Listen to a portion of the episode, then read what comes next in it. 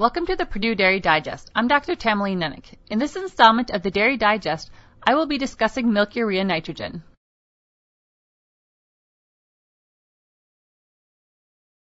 Protein has traditionally been one of the most expensive ingredients in the diet of lactating dairy cows.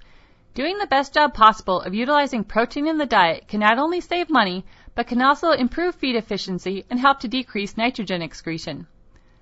A quick and easy way to measure protein and nitrogen utilization in dairy cows is to look at the MUN value.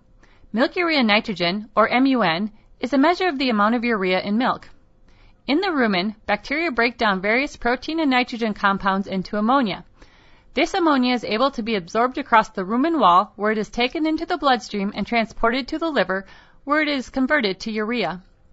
Urea is a very soluble compound and will equilibrate in various body fluids, including blood, urine, and milk.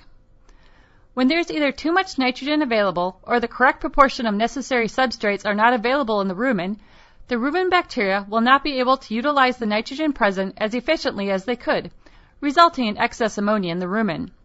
When excess amounts of ammonia are present in the rumen, it will be converted to urea and can be measured in milk as MUN.